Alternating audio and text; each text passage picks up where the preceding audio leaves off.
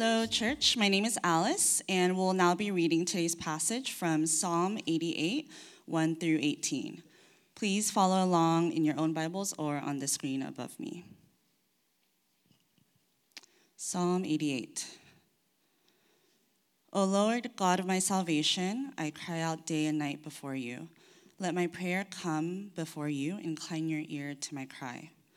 For my soul is full of troubles, and my life draws near to Sheol. I am counted among those who go down to the pit. I am a man who has no strength, like one set loose among the dead, like the slain that lie in the grave, like those whom you remember no more, for they are cut off from your hand. You have put me in the depths of the pit, in the regions dark and deep. Your wrath lies heavy upon me, and you overwhelm me with all your waves. You have caused my companions to shun me. You have made me a horror to them. I am shut in so that I cannot escape. My eye grows dim through sorrow. Every day I call upon you, O Lord. I spread out my hands to you. Do you work wonders for the dead? Do, you dep- do the departed rise up to praise you? Is your steadfast love declared in the grave or your faithfulness in Abaddon?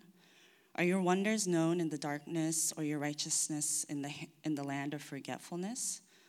But I, O Lord, cry to you. In the morning, my prayer comes before you. O Lord, why do you cast my soul away? Why do you hide your face from me? Afflicted and close to death from my youth up, I suffer your terrors. I am helpless. Your wrath has swept over me. Your dreadful assaults destroy me.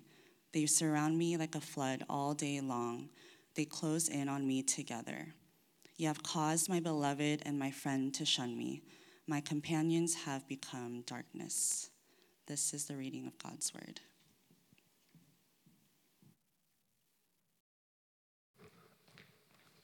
Well, good morning to you, True North. My name is Eugene. I'm a member of the pastoral staff here. Uh, really quick, too, that members meeting is not tonight at 12:30. Uh, it is Sunday, uh, December 10th. So just, I know there was a little bit of a typo. Uh, but I want to welcome you here, especially if you're new, if you're visiting. I'm glad you could join us this Sunday morning. Um, I know that passage, uh, pretty depressing. And you might think that it cut off early, but that is actually the entirety of that psalm, Psalm 88. Some often call it to be uh, one of the darkest texts in the Old Testament. Um, if you side note, if you physically open your Bible in the middle, that, that might be the psalm that kind of lies upon you. Um, that's how I actually read this as a kid. I would always just, God, speak to me, and then it would be that. I was like, this is very depressing. And why is this in the Bible?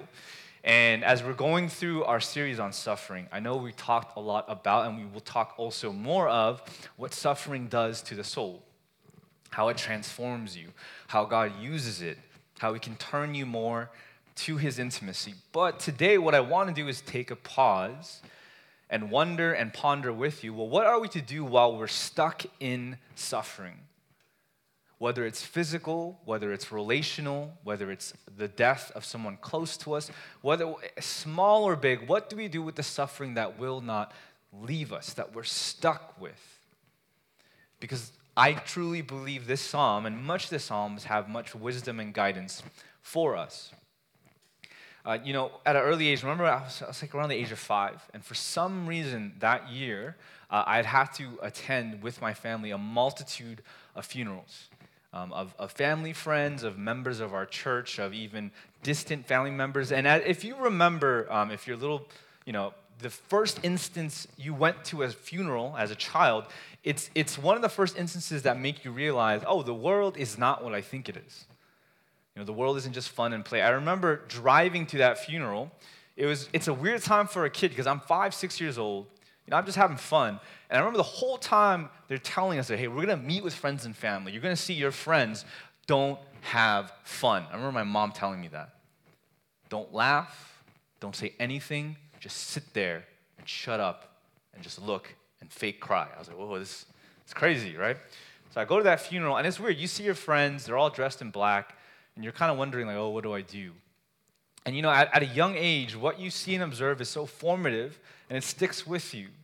And one of the things that stuck with me in that Korean funeral, especially, was this um, anytime there was an expression of, of suffering, of grief, anytime there was an emotional outburst, there was a Korean phrase that was always whispered kind of among the crowd or even to family members that were struggling. They would always say, oh, himne, right? Himne. In Korean, what that means is kind of like, cheer up, strengthen up. Don't show what you're actually feeling, hide it. I remember I would hear that constantly at every funeral. And even at the end, when you go to see the deceased in their casket and you go to see the family members and they're suffering, they're, they're, you know, they can't control their emotions. And they, oftentimes, what I tell, what I hear my parents tell them is, you know, we're so sorry. And then also, himne, himne. Make sure you strengthen up. And I remember at a young age seeing that. And now that I'm 33, realizing how much of that emotional advice has now seeped into how I live life now. You know, in English, there's phrases like, hey, have a stiff upper lip, cheer up, pull yourself together. All in all, whether you're Asian, whether you grew up in the Western culture, what the culture tells you to do with your suffering is you're taught don't show it. Don't show that it hurts. Don't burden other people with your pain. Keep your tears inside of your eyes. Yet the Psalms, and especially this Psalm, Psalm 88, teaches us there is a beauty and power in what we call lament that God welcomes us to. There is a beauty and power to grieving that God invites us into when we do suffer, when we're stuck in suffering, whether it's physical, emotional, relational. Lament, to sum it up, is it's a heart posture of grief and prayers of honesty to God. It's a posture of grief and prayers of honesty to God. And I would I would tell you this to begin to truly lament the way that the scriptures guide us to do so, we need both. That we need to have space to grieve, to cry, to be broken, but at the same time to direct that honestly to someone and then within our faith to God. When we refrain from lamenting, from grieving, what we uh, allow suffering to do is it keeps our souls weighed down.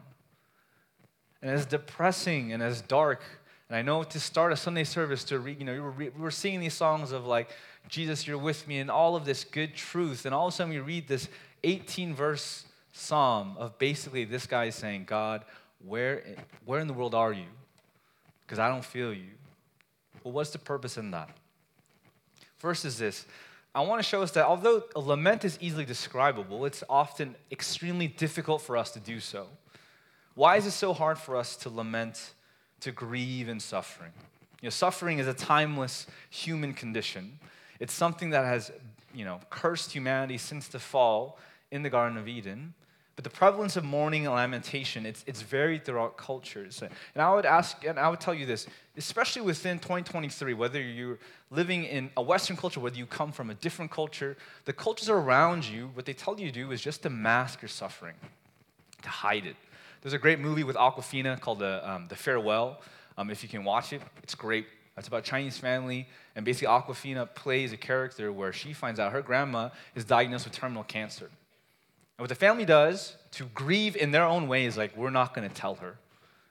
We're going to fake it until she passes so that she doesn't have to bear that burden. And often for many of us, that's, that's our mindset. Hey, just ignore your suffering.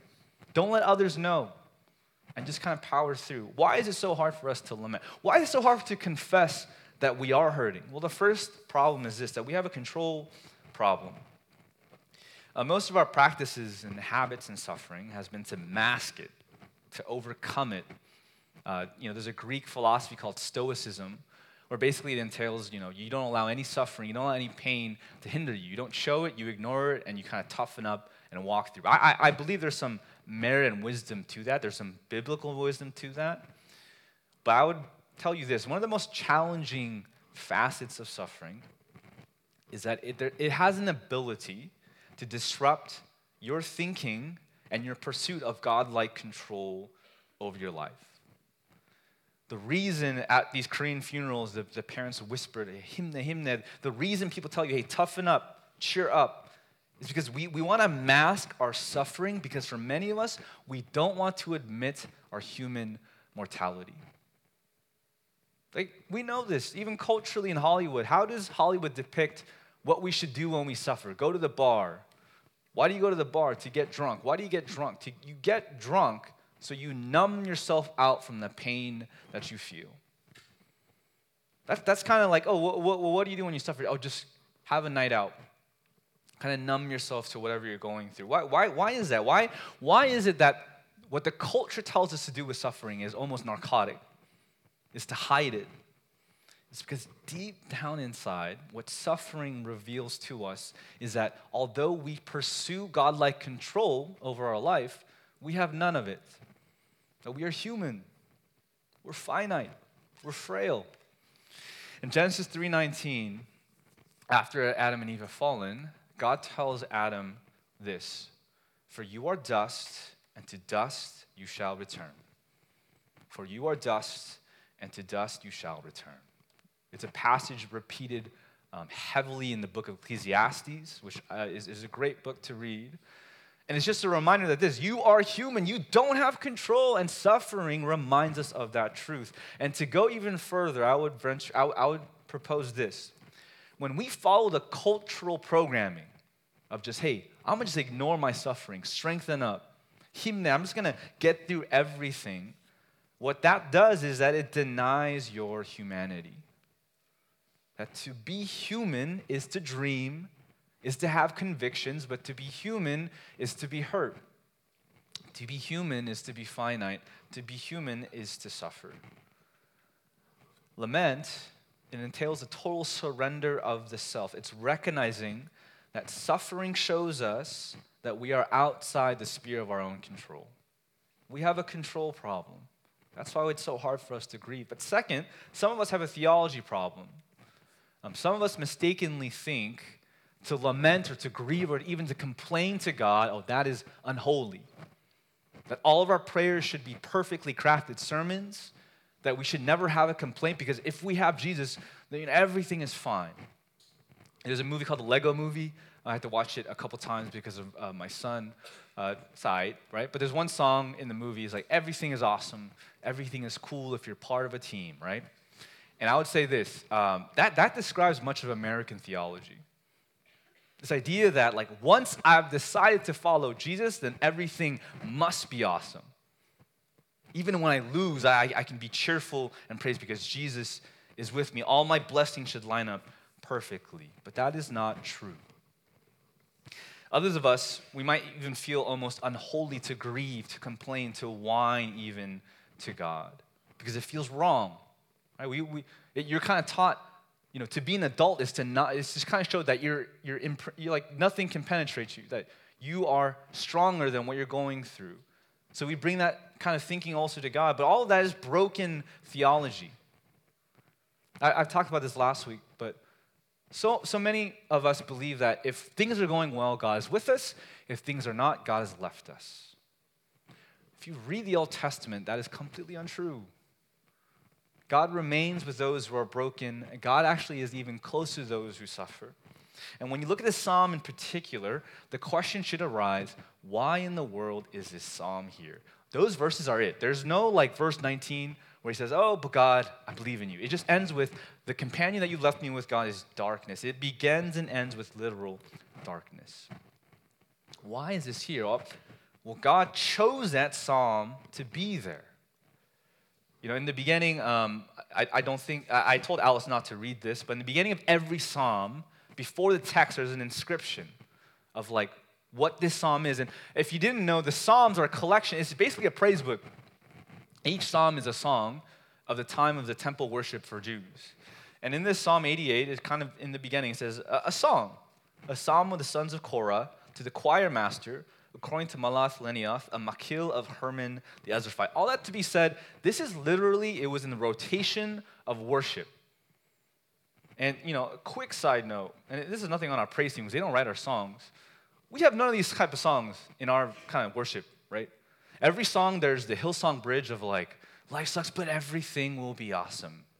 Everything will be cool if I'm part of God's team, right? That's, that's ultimately a lot of our worship song. And there's truth to that.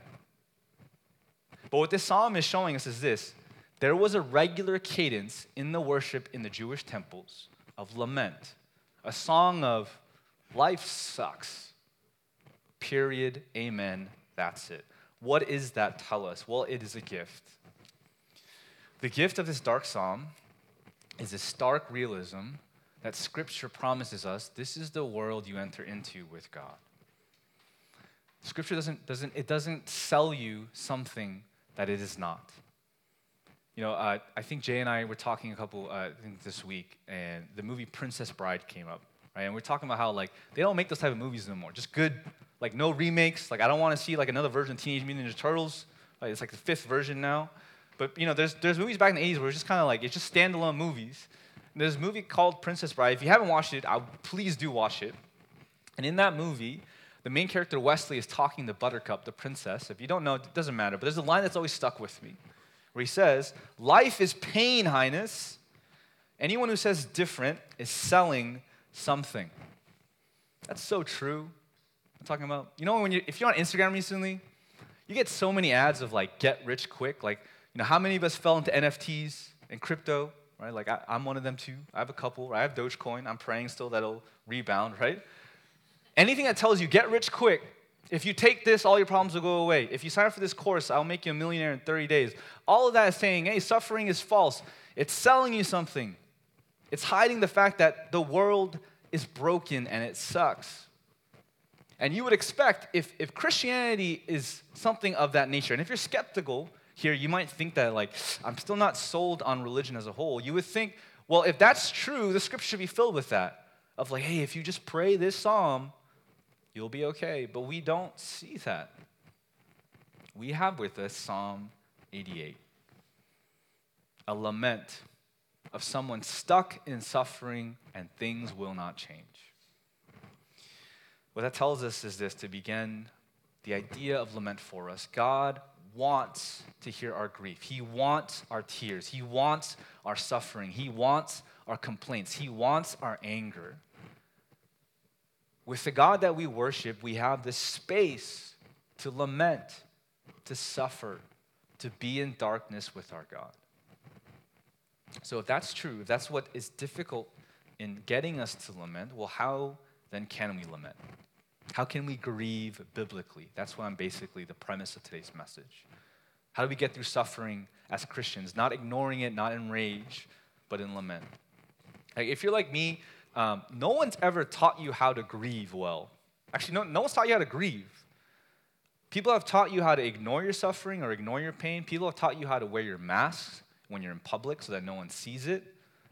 But no one, if you're like me, no one has stepped into your life at an early age and says, hey, when you suffer, this is what you should do. And because no one's taught us what to do with our suffering, two things happen. We either stay in complete rage or we stay in complete denial. We stay angry at everyone and God, or we stay in denial, faking it with a fake smile until we break from the suffering that's been put on us. But what the Psalm 88, what Psalm 88 shows us is this that there is a model to lament. And it, I want to be careful. As Westerners, we're so quick to want to form, formulaic answer to everything. This isn't a step A, B to C, like if you lament, then you'll be okay. This is not it.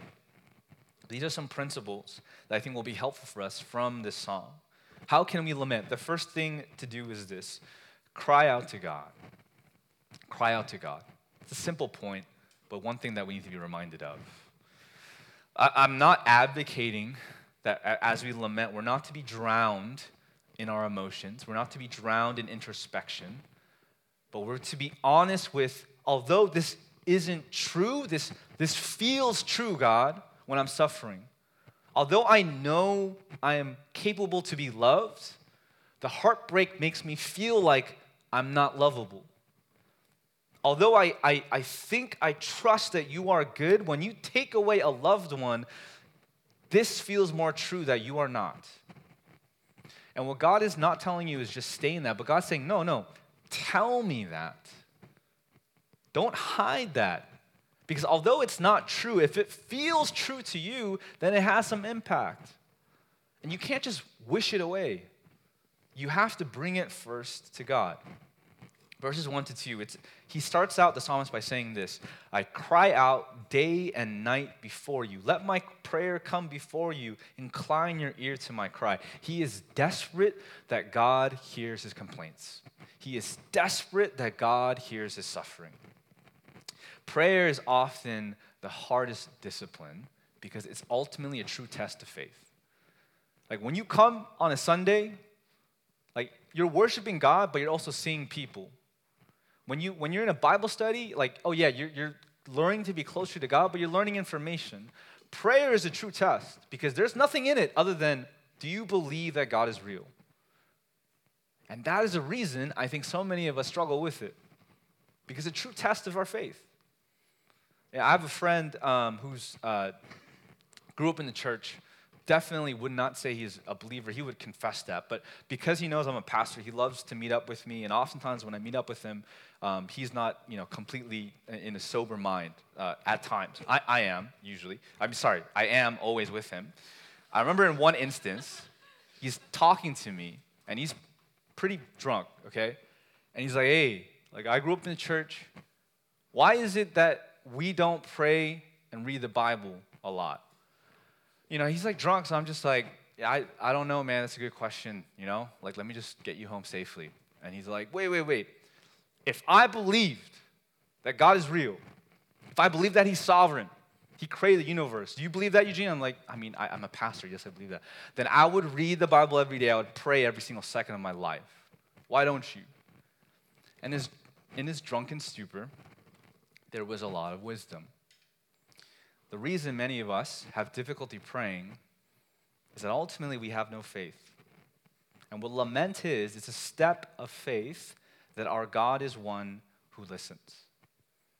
You know, suff- I talked about this last week, but suffering's greatest pain is not the pain of the loss or the, you know, whatever happened, or it's not that, but often the greatest pain of suffering is that it makes you feel completely alone. It makes you feel completely isolated. The first step of lament is this when we cry out to God, when we bring it to Him, God invites us to sit right next to Him to be in his presence as we suffer together.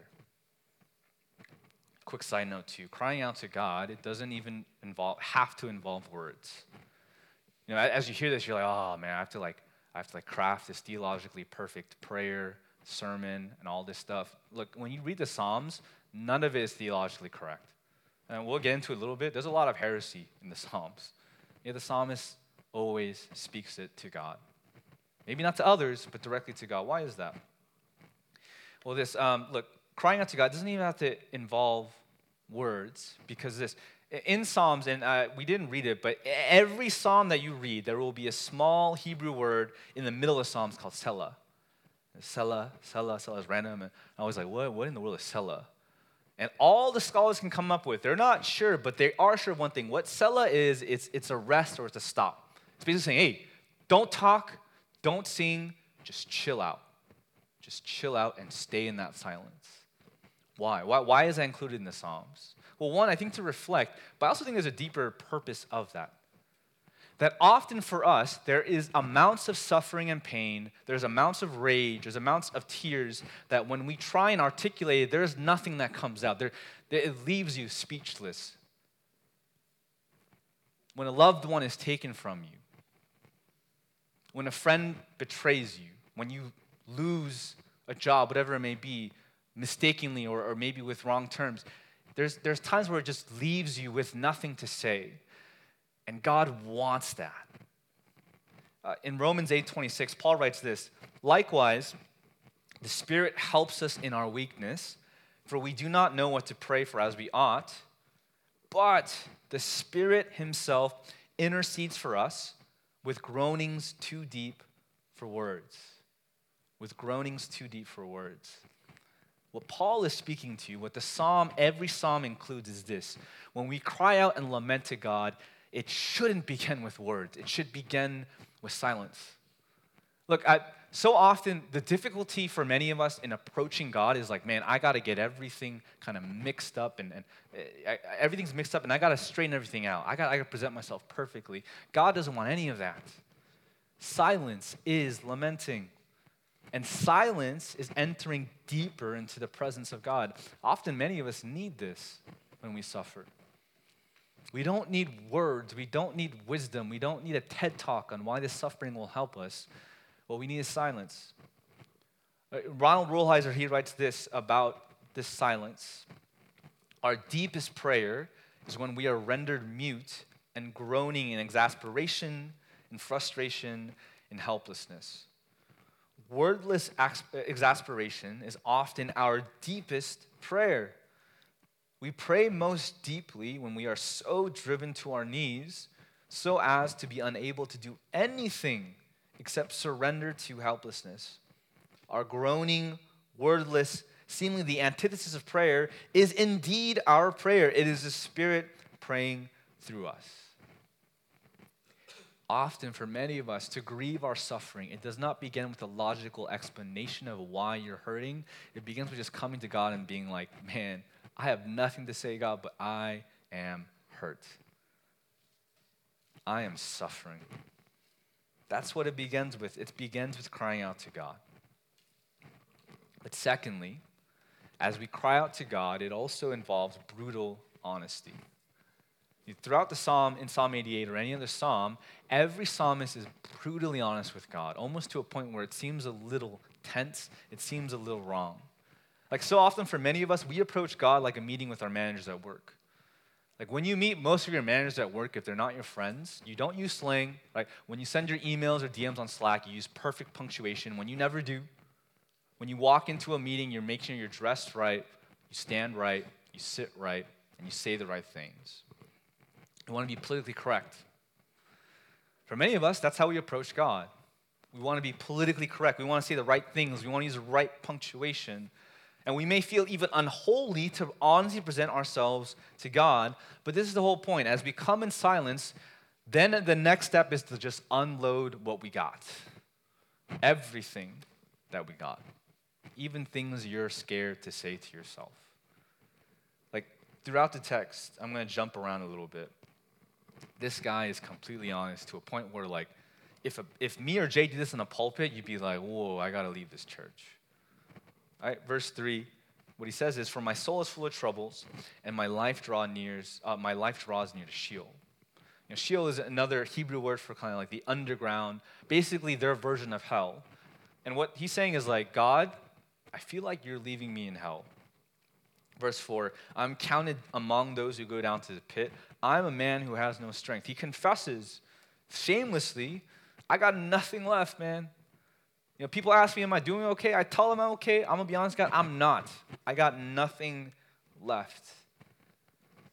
Verse 8 You have caused my companions to shun me. You have made me a horror to them. I'm shut in so that I cannot escape. He's like, I'm alone. You know, one of the things in isolation that's, that keeps us in isolation is we're so shamefully scared to admit it that I feel alone. You don't want to feel needy to your friends to your family. Like, you don't want to be like that friend that's like always having to take three hour phone calls with your friends, right? So you're always like, oh, I'm, I'm fine, I'm fine, I'm fine, I'm fine. But Psalmist doesn't care. And it, he gets even a little more crazier. Verses 6 to 7, um, he begins complaining to God. You, God, you put me in the depths of the pit in the regions dark and deep. Your wrath lies heavy upon me, and you overwhelm me with your, all your waves. He's saying, you know what? If you're fully in control, this is your fault. The suffering, the pain that I feel, the parent that I lost, the child that I lost, the friend that I lost, it's your fault. That's what he's saying. Verses 10 to 12, he begins questioning God. He almost in this mocking tone. Do you work wonders for the dead? Do the departed rise up to praise you? Is your steadfast love declared in the grave, or your faithfulness in Abaddon, which is just another way, uh, a word for a place of destruction? Are your wonders known in the darkness, or your righteousness in the land of forgetfulness. He's, he's almost mocking God. He's like saying, like, God, you want me to praise you? Well, I'm dead. Do dead people praise you? Like, do you, do you see that? It, it almost seems a little disrespectful to God. Verse 14, O Lord, why do you cast my soul away? Why do you hide your face from me? You know who he sounds like? He sounds like my son. Like, I remember one time my son came to me, stomped his foot on the ground. He's like, You're stupid. You're mean. It's like, bro, like you watch three hours of YouTube, I just turned it off, right? This is what it sounds like an infant complaining to his father in almost an unlogical way. And then the psalm ends. No resolution. No, like, oh, and I remember the faith. That, none of that. It just says, God, I feel alone. You left me in the darkness. Amen. Why? Why does he do this? Why is, if you read any psalm, they all do this. Well, you have to realize this the pain of suffering, it's only intensified when you're never honest with it. Right? That feels like, oh, that's like, you can't say that. Well, that's how he feels, and let's be honest, often when you suffer, that's how you feel. You're just sick of everything. You feel like an infant almost wanting to complain and whine and cry. Look, when we honestly face and, and kind of articulate our suffering, it takes away all of our protections, our masks, and it bares naked who we are, that we're needy infants deep down inside. That we, we feel like we're adults, we feel like we figured our life, but the minute suffering occurs, you realize you are not. To lament is this it's to honestly bring our pains, our grievings, our complaints, our scars to God but also more important, not more importantly, but as important to yourself. Is to confess them because if you don't bring them to God, you never want to deal with your stuff. You never want to articulate what you're going through. You, like, we all have that friend when they have a breakup and, and they're moping, and it's like, dude, like, like we're just having coffee. It's not a drama scene right now, right? And you're like, hey, are you okay that Sheila left you? Right? And he's like, ah, I'm okay. You know, it's like, bro, it's just admit you're not okay. But so many of us do the same thing. We don't want to admit our pain, and rather than brutal honesty to God, we just in shame hide all that we're going through. Lament is this it's crying out to God, and all of a sudden, bringing all of your suffering shamelessly and brutally and honestly to Him. That's what lament is. And that sounds very elementary, but the question is do you do that? Where do you put your suffering? down. Down enough to a dark part of your soul where you don't have to face it, and the people that have to face it is not you, but those around you when it leaks. What God asks us to do is to bring it up to Him, to cry out to Him, to be honest. And lastly, then, if that's true, what does a lament ultimately lead to? And I'll end with this. I, I think of lament as it's transition. It's not something that we're supposed to remain in, but it's a transition between pain and promise. It's a pathway from heartbreak to hope. To lament is to begin. I don't want to say it is, but it's the beginning of healing. Until you're honest with your suffering and pain, you're not going to be aware of what needs to be healed in your life. And the people that have to deal with it, it's not just you, but those around you your wife, your husband, your kids, your parents, your friends. That's who's going to have to deal with it. Uh, I think I can share this, but uh, you know, Pastor Jay, our lead pastor, um, I think he shared on the pulpit. He's pretty burnt out, and I remember asking him throughout this year, like, "Are you okay? Are you okay?" And you know, the, the Korean response is always this: "I'm okay," but you have to show like you're not okay. You know, it's like your bloodshot eyes, background. You're like, "I'm okay," you know. That's a Korean, the honorable way to do that. And, and Jay did that for a while, and I was like, you know what? Respect him as a leader. But I remember at one meeting um, we were asking like, hey, how's everyone doing? This a couple months ago, and we come to Jay, and he's just like, I'm burnt out, and all of us went, oh, whoa, like felt, felt kind of uncomfortable. Like, oh, our leader is suffering and weak. Like, Should we follow him, right? Like, internally, right? And then I remember he's like, I have to name what I'm going through to have power over it. And I was like, man, that's so profound. For many of us, we don't name what we're going through because we're so scared. But what happens is then you have, you're completely under that power. You know, in Genesis, when God created Adam and Eve, they, the first task that he gives them is to name all of creation. Do you know why that's the first task? It's not because he's like, you know, they want to be, you know, zoologists or anything like that. It's because to name something is to declare power over it. And what he's telling Adam and Eve is like, you have power over all of creation.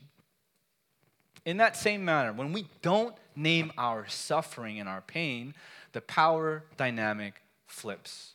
Shame controls you, the suffering controls you, the pain controls you. But when you name what you're going through and you lament correctly, it's the beginning to healing. Lewis Hyde, he writes this Sometimes we're unable to escape from a bad mood until we have correctly articulated the feeling. Articulation allows a slight gap to open between the feeling and the self, and that gap permits the freedom of both.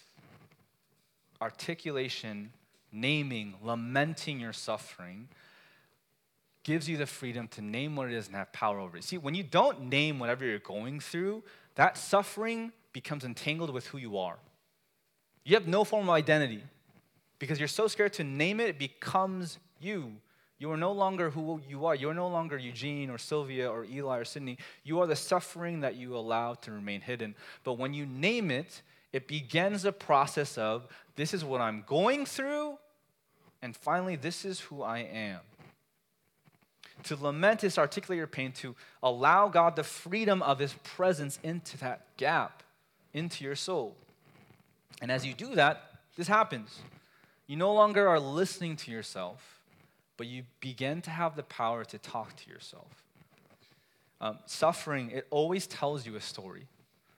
It tells you something. It's whispering constantly, you are unlovable. You'll never, never get over this. The scars are too deep. And the problem is when we don't name it, it just continues to tell the story louder and louder and louder. But when we kind of articulate, allow that freedom, and God enters in, no longer are you listening to yourself, but you have the freedom to talk to yourself, to preach to yourself. You know, in Psalm 43 5, a completely different psalm, something completely different happens. The psalmist writes this He starts talking to himself. He says, Why, my soul, are you downcast? Why is it disturbed within me? Put your hope in God, for I will yet praise him, my Savior and my God. Why? How does he get there? Right? This is in the Psalms too. It's because in the Psalms, you see this articulation happening that allows the freedom for the person to be finally talking to themselves. I'll tell you this like you can listen to every sermon in the world. There are better preachers than myself, better preachers than Pastor Jay. If, if I could listen to one preacher for the rest of my life, it'd be Tim Keller. And you know? I've listened to, I think, 89% of his sermons, like, like literally on, on his database, okay? I know exactly how he's going to preach any text, and I can't get his voice outside of my head. It doesn't matter how many Tim Keller sermons I listen to. Doesn't matter how much information I get until I, res- I, I have the space to allow that truth to work.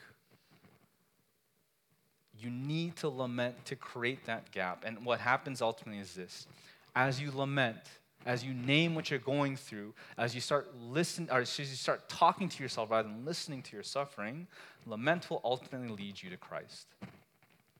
In verse 10, the psalmist writes a mocking question Do you work wonders for the dead? Do, you, do the departed rise up to praise you? For that time, that, that's a question of mockery. It's a question almost of, you know, anger. Like, God, I feel dead. And do you think the dead can praise you? Well, if the New Testament comes, we know of one who allows this question to be answered in hope rather than mockery. Like there's one in the future named Jesus who comes and says, Yes, the departed and the dead. I, I work wonders for the dead. And the departed will praise you. Why? Through my own suffering. Why does this particular suffering end in darkness? Uh, for a lot of reasons that I just mentioned, but ultimately I think this it, it also points us to the one who had to pray this psalm for 33 years of his life, and that's Jesus. Jesus lived and lamented all throughout his life. And even at the end of his life, it was not this joyful chorus bridge of, oh, Disney movie, everything I figured out. He gets nailed to the cross. At the Garden of Gethsemane, he says to God, if please take this cup from me, because this is too much. He's lamenting.